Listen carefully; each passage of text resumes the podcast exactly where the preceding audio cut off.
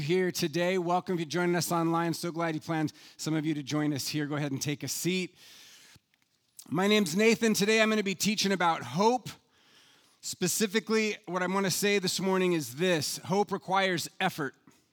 Hope requires effort. We'll end with that. But before we get there, let me back up just a minute and say I'm so glad that you're here. There's notes pages if that would be helpful to you, with some space on the back for kids or adults with short attention spans, more room to draw pictures and be creative on the back. It's pretty, it's pretty symbolically driven though today, so we, we, uh, we have no excuses. We've been in a series for the last few weeks called Changes and Chances.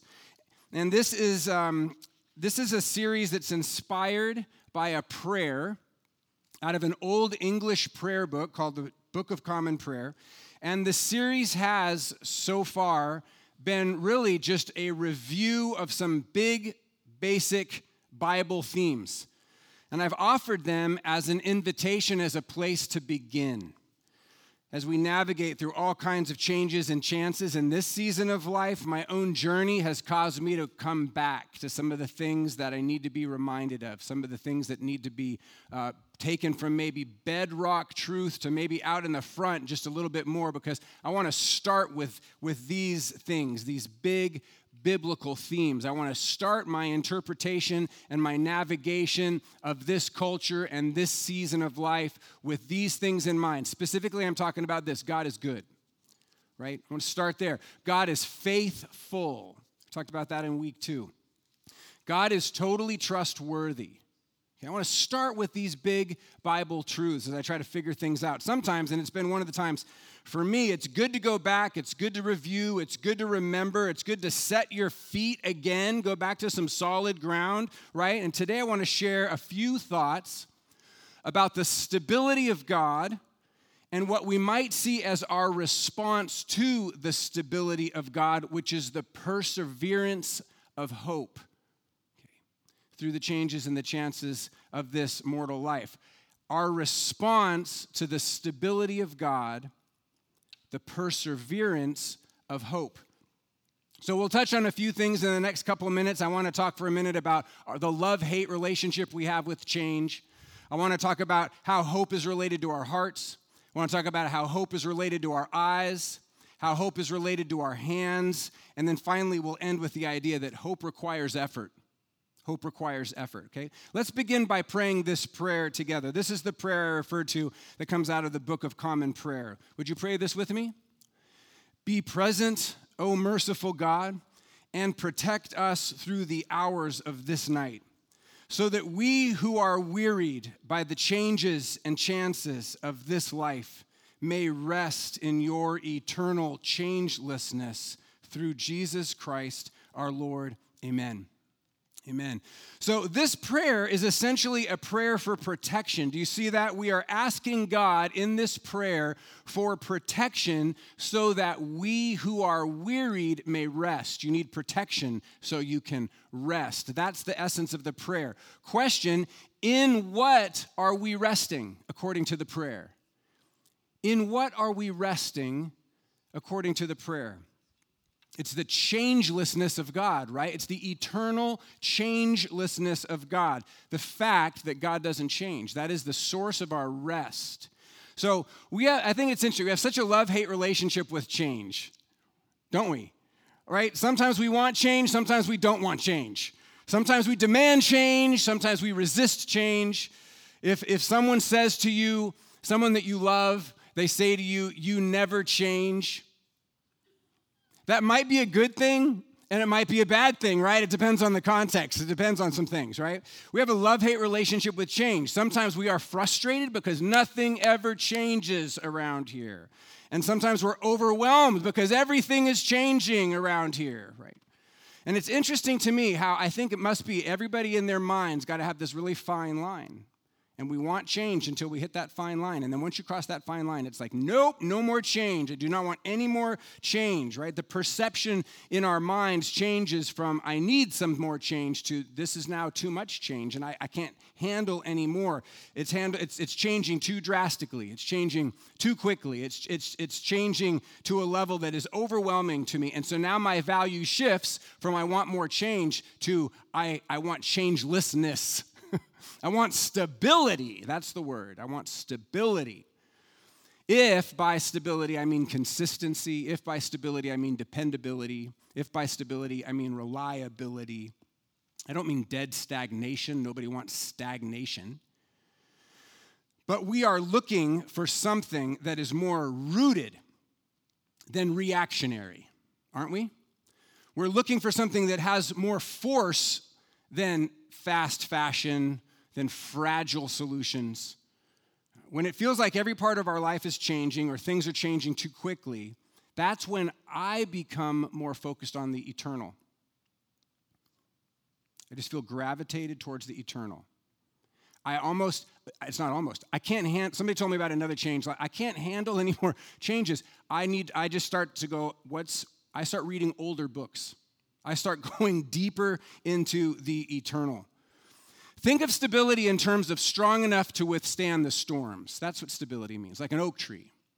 Think of stability in terms of still standing when everything else gets burned down, enduring, right? Think of stability in terms of proven true when fads fade. There's a legitimacy here. There's a, there's a cross cultural dynamic. There's a enduring uh, per- permanent dynamic. This is the sense in which God is stable. God is not stagnant, God is stable. The stability of God is generative, meaning it is life giving.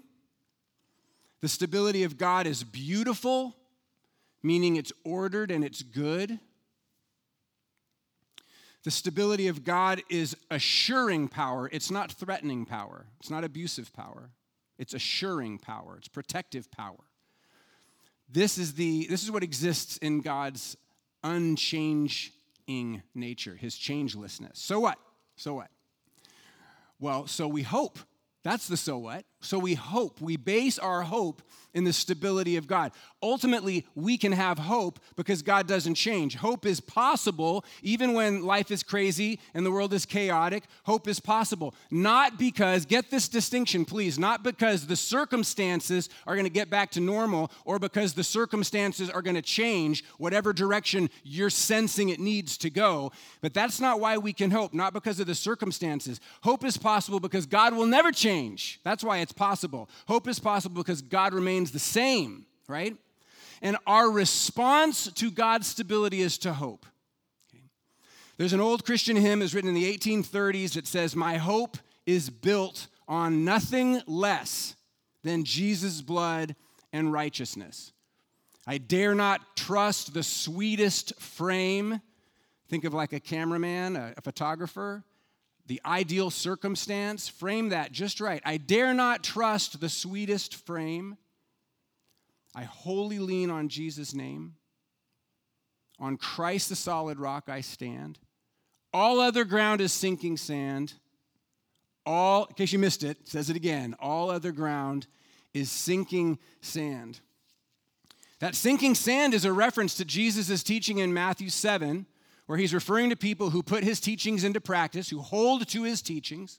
And he says, People who hold to my teachings are like wise people who build their house on the rock. They, they, they root their existence on stability, on the rock. And then he compares the wise man with the foolish man who doesn't put his teachings into practice. And the foolish man's like a guy who builds his house on, on shifting sand. It is unstable. It is, by definition, unreliable, untrustworthy. It shifts and changes all the time.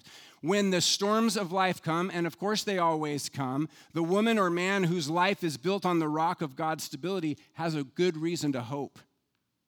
In the midst of the storms, if your life is rooted on the stability of God, you have a reason to hope.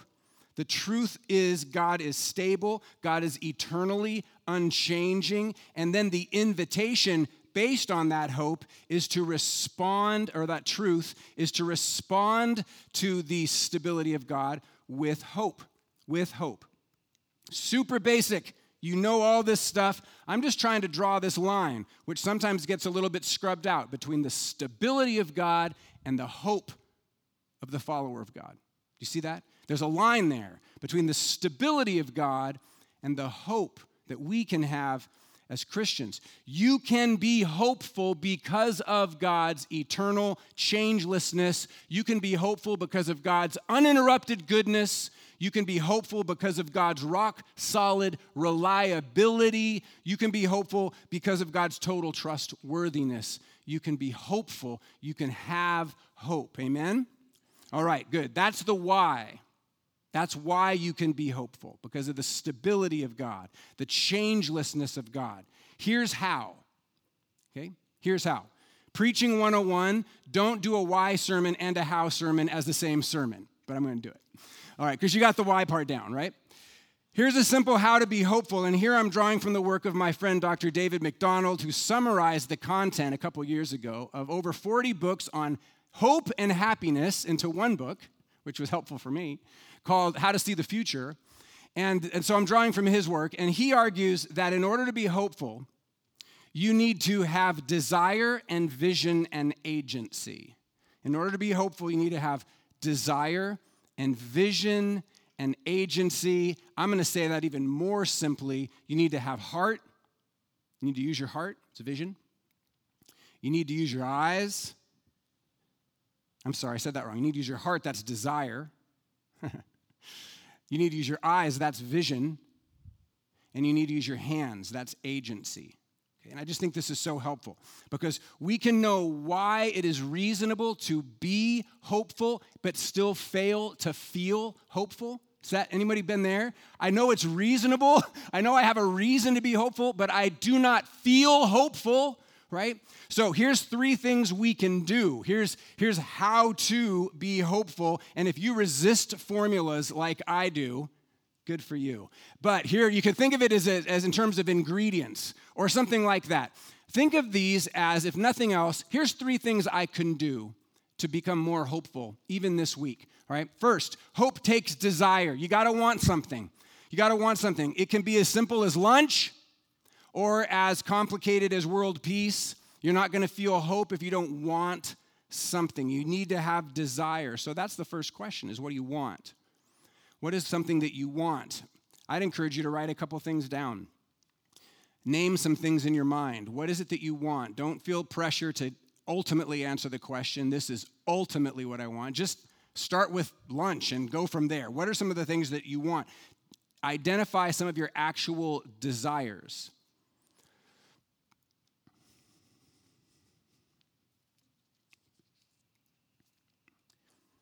What do you want? Is it true freedom for oppressed people? Is it joy for your children? Is it financial security? Is it health, physical strength? Life giving marriage? To have hope, you need to use your heart. Think of heart as a symbol of desire. What do you want? To have a lack of desire is to be depressed. To not want anything is to, is to be depressed. We hear people say, I just don't care anymore. Right? It's, it's important to identify what you want, the desires of your heart, if you want to be hopeful. If you're not feeling hopeful, one of the things you can do is name a couple things that you want. Do the hard work of naming some of the things that you want. How can I be hopeful? I can use my heart. Secondly, use your eyes. Second practical ingredient to hope is vision. We'll symbolize vision with eyes, with seeing. If desire is knowing what you want, vision is imagining what it looks like. If my heart wants a life giving marriage, then what does that look like? What is my vision? I might imagine us sitting in the corner of a quiet restaurant, enjoying some food, laughing lightheartedly with one another, just appreciating one another's company. I want to get that picture in my mind. What does it look like? What's my vision of this thing that I want? If my heart wants freedom for the oppressed, what does that actually look like? Where am I standing when I see that? And what do my eyes actually see? I mean, we got to push it to the specific. What does that look like? Dr. Martin Luther King's vision, the picture that he so powerfully painted with his words in his I Have a Dream speech was that one day, right there in Alabama, is what he said, little black boys and little black girls would be able to join hands with little white boys and little white girls as brothers and sisters. That was his vision.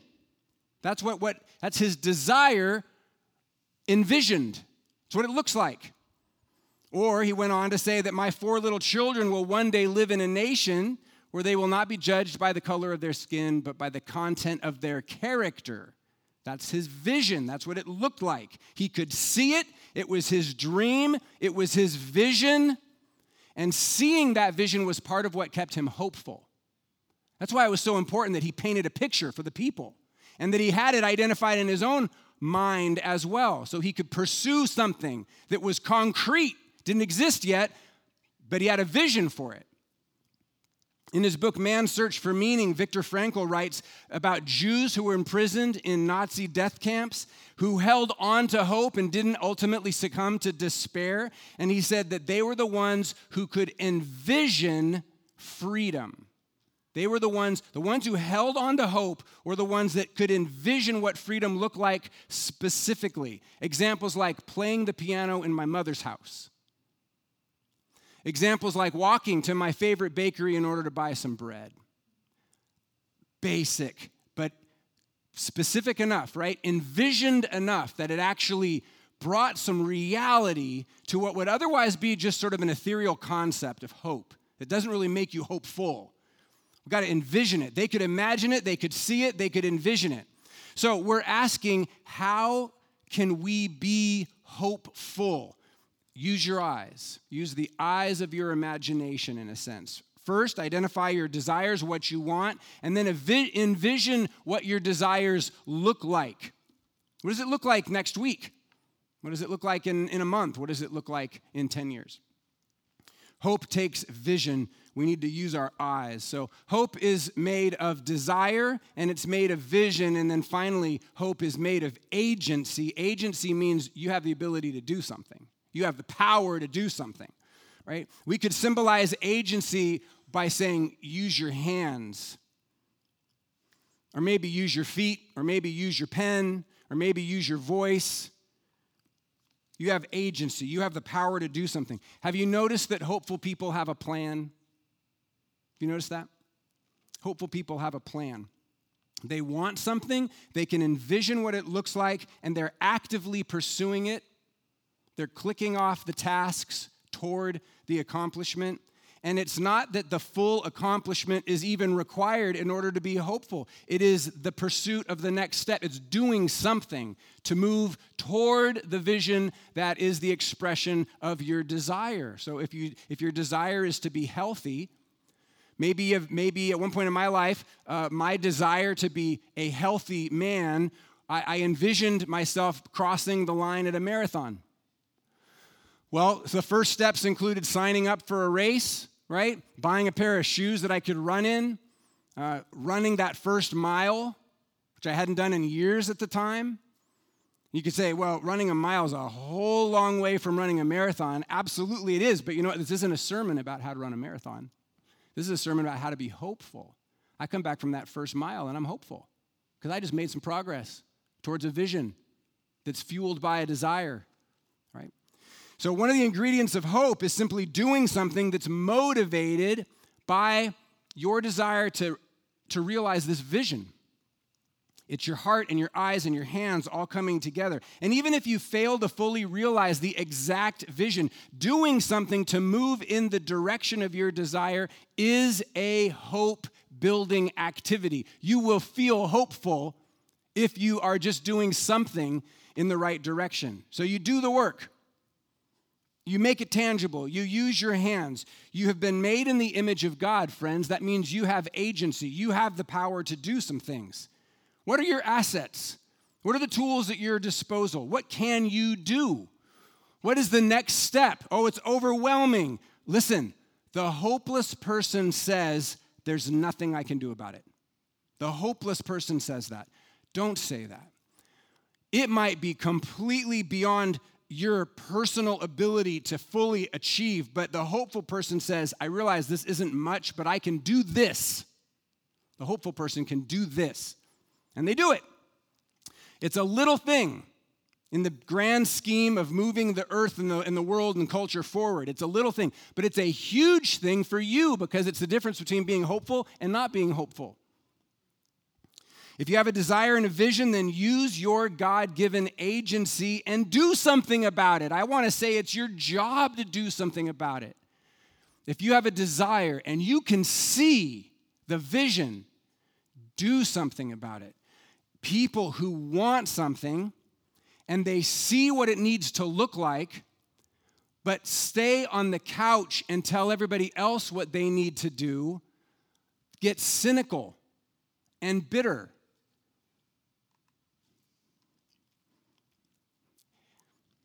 It's not to say that there's no room for other people to catch your vision. I need to catch more vision. I need to desire greater things. But I need the one who has that vision and that desire to say, This is my job. Let me show you how, right? And I begin to see how I can, and, and if I've got the desire and I've got the vision, well, I gotta, I gotta put it into practice, right? I gotta do something about it. So you wanna be hopeful, use your heart, that's desire. Use your eyes. That's vision. And use your hands. That's agency. The last thing I want to say is what I said at the start, which is this hope requires effort.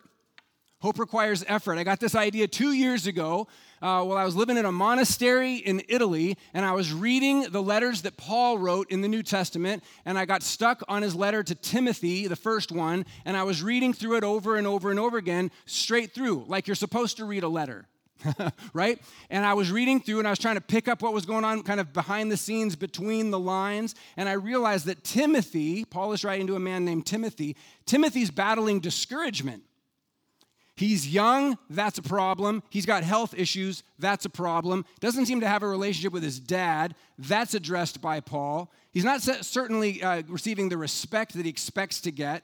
That's an issue. So you get the sense that Timothy, this young pastor, is struggling to have hope. At one point, in what we call the fourth chapter of First Timothy, Paul writes this. This is what he writes. Here's our scripture for the day. We'll end with it. For this end we toil and struggle, Paul says, because we have our hope set on the living God, who is the Savior of all people, especially those who believe. For this end we toil and struggle. There's the effort. Why? Because we have placed our hope on the living God. Paul is encouraging Timothy to do the work, to toil, to struggle. Paul is putting in big effort. He's encouraging Timothy to put in big effort. Why?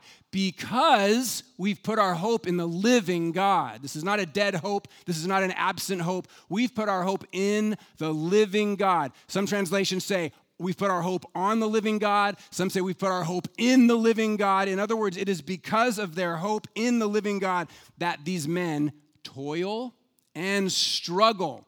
It's why they don't give up. It's why they keep putting out effort. Their situations are challenging, their God is unchanging.